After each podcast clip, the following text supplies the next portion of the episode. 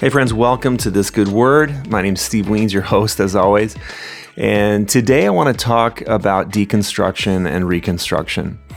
Uh, there's been a lot of buzz going around the socials these days because a pastor, an evangelical pastor uh, named Matt Chandler, preached a sermon in which he questioned whether or not deconstruction and people who were deconstructing wasn't just kind of a, and I quote, sexy fad that people are doing. And uh, so I, I, wanted to react to that because I think, um, well, I have a lot of thoughts on that. But also, I want to say that I want to give Matt Chandler the benefit of the doubt and say that I think his concern about deconstruction probably comes from a place of care. I think it's pretty easy to uh, get real angry at anyone who says anything that triggers you or attempts to put you in your place. um, I, I uh, one of my things these days is I'm trying to assume the best, trying to assume the best. So I want to assume that his concern was for people who are um, being, I think, in his mind, led astray, and in his mind, uh, giving up sacred doctrines in ways that are going to ultimately harm them. And so I think eh, he is responding from a place of genuine care. I also think he is potentially blind to another reality that is at play, and that is that he is acting as a theological gatekeeper for people who don't see themselves as a part of any kind of gate which he would be a keeper of. And so I think um, potentially the result of him saying that deconstruction is just a fad not only hurts people who are genuinely trying to reformulate a faith that works for them, but it also acts as ammunition for people uh, that um, maybe are going to go to loved ones in their lives that are deconstructing and say, hey, I heard this pastor say this thing about it being a fad, and aren't you concerned that you're giving up things that are really valuable and that the end result of your deconstruction is going to be your harm? And I think that's unfortunate because no one should be someone else's theological gatekeeper or theological police.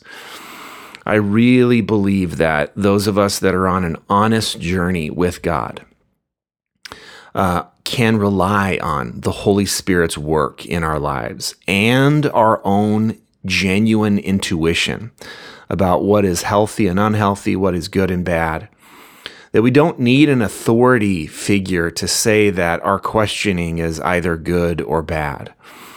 Again, the Holy Spirit's role in our lives, our own sense of intuition and right and wrong, I think is trustworthy. Are we always going to be right on the money? Of course we aren't. That's why we have friends. That's why we have a journal. That's why we have therapists. That's why we have spiritual directors. And if someone is on a journey and they're on a journey to rebuilding a faith uh, by taking apart some of the things that no longer work, my response to that person is, "Wow, I can't believe how um, how you are keeping on going in spite of being hurt, in spite of uh, hanging on to theology that that has has hurt you or no longer works. Like you, my, I want to say to anyone who's still in the game of deconstructing and, and, and reconstructing, good for you. Oh my goodness, it takes such courage, such bravery to continue down a path and to say that certain parts of your theology simply don't work anymore. And so it's time to expand, it's time to find out. Uh, what does work and, and, and what is meaningful for you. That's not a bad thing, that's a good thing.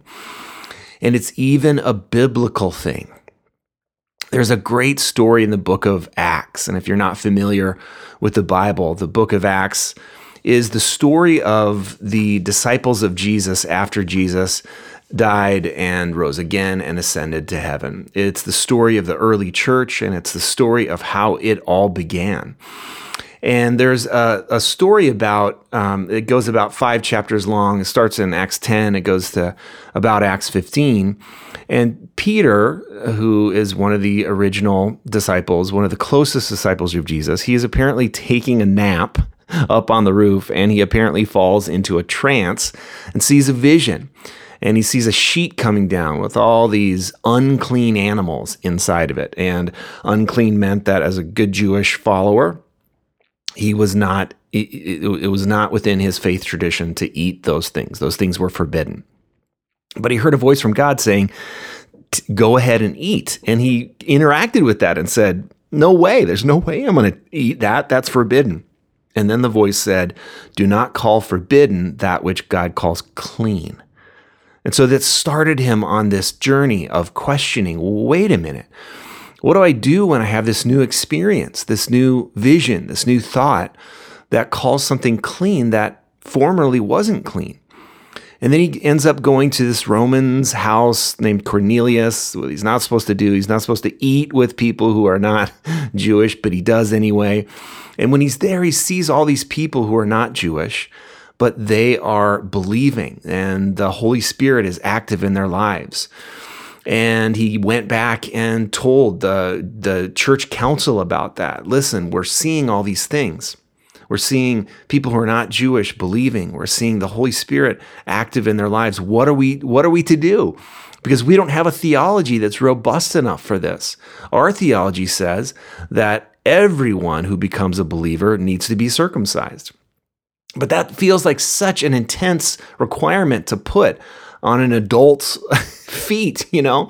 Um, not to mention the the kind of patriarchal language, all believers needed to be circumcised. That that meant that only believers could be Jewish. But anyway, all male Jewish believers needed to be circumcised. That was right from Genesis 17 that said that all for this shall be the sign for all generations that male believers shall be circumcised to, sh- to show their covenant with God. That was what the Bible said. That was what tradition said.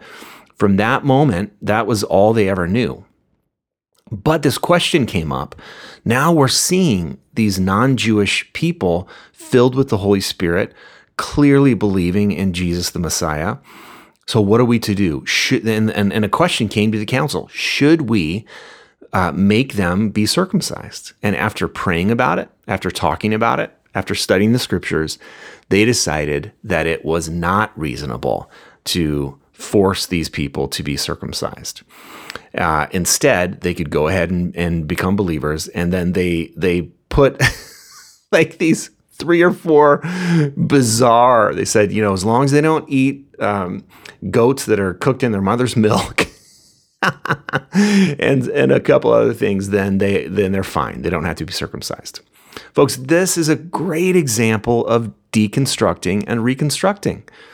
Uh, because when you are when you see something that you don't have any context for, when you see something that your current belief system doesn't fit, but it's clearly a demonstration of someone that believes in God, someone that's filled with the Spirit, for example, then what you're forced to do is not accept it just, you know, on the spur of the moment, but take it back to a community, talk about it, reason with the folks together, study scripture, and then make a conclusion. So, this is the good, healthy, beneficial process of deconstructing your faith to make room for experiences and truths that didn't fit your old way of thinking.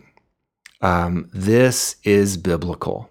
And not only is it biblical, it's a healthy part of normal human growth.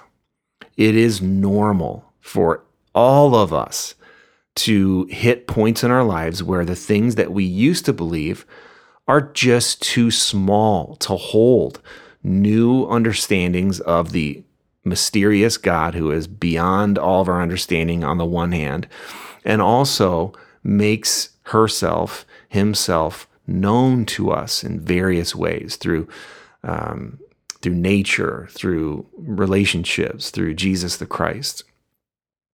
Uh, when we are open enough to say, perhaps I was wrong, perhaps what I used to believe, even if it was a good framework, even if it was a good beginning, perhaps it's just not it's just not big enough to hold what I now see.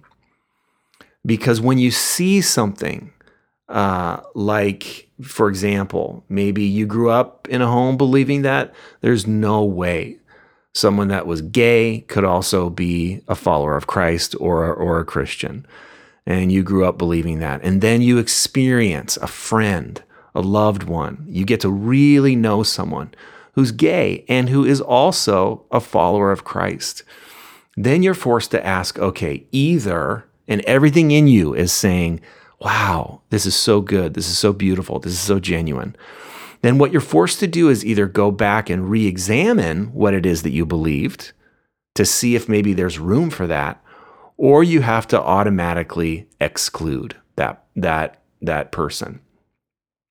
Uh, as sinning or as being wrong. Um, and so that's your choice. So, unless you think you want to gamble and say that my belief system as it stands right now is perfectly good and shouldn't change. Unless you're willing to take that gamble, all of us at various stages in our life will need to do some healthy deconstructing and reconstructing. Maybe you maybe you need to not call it that. That's fine. Call it just the process of moving along the stages of faith. Call it expanding your faith so that you can hold more of the expansive God, uh, whom we will never fully understand.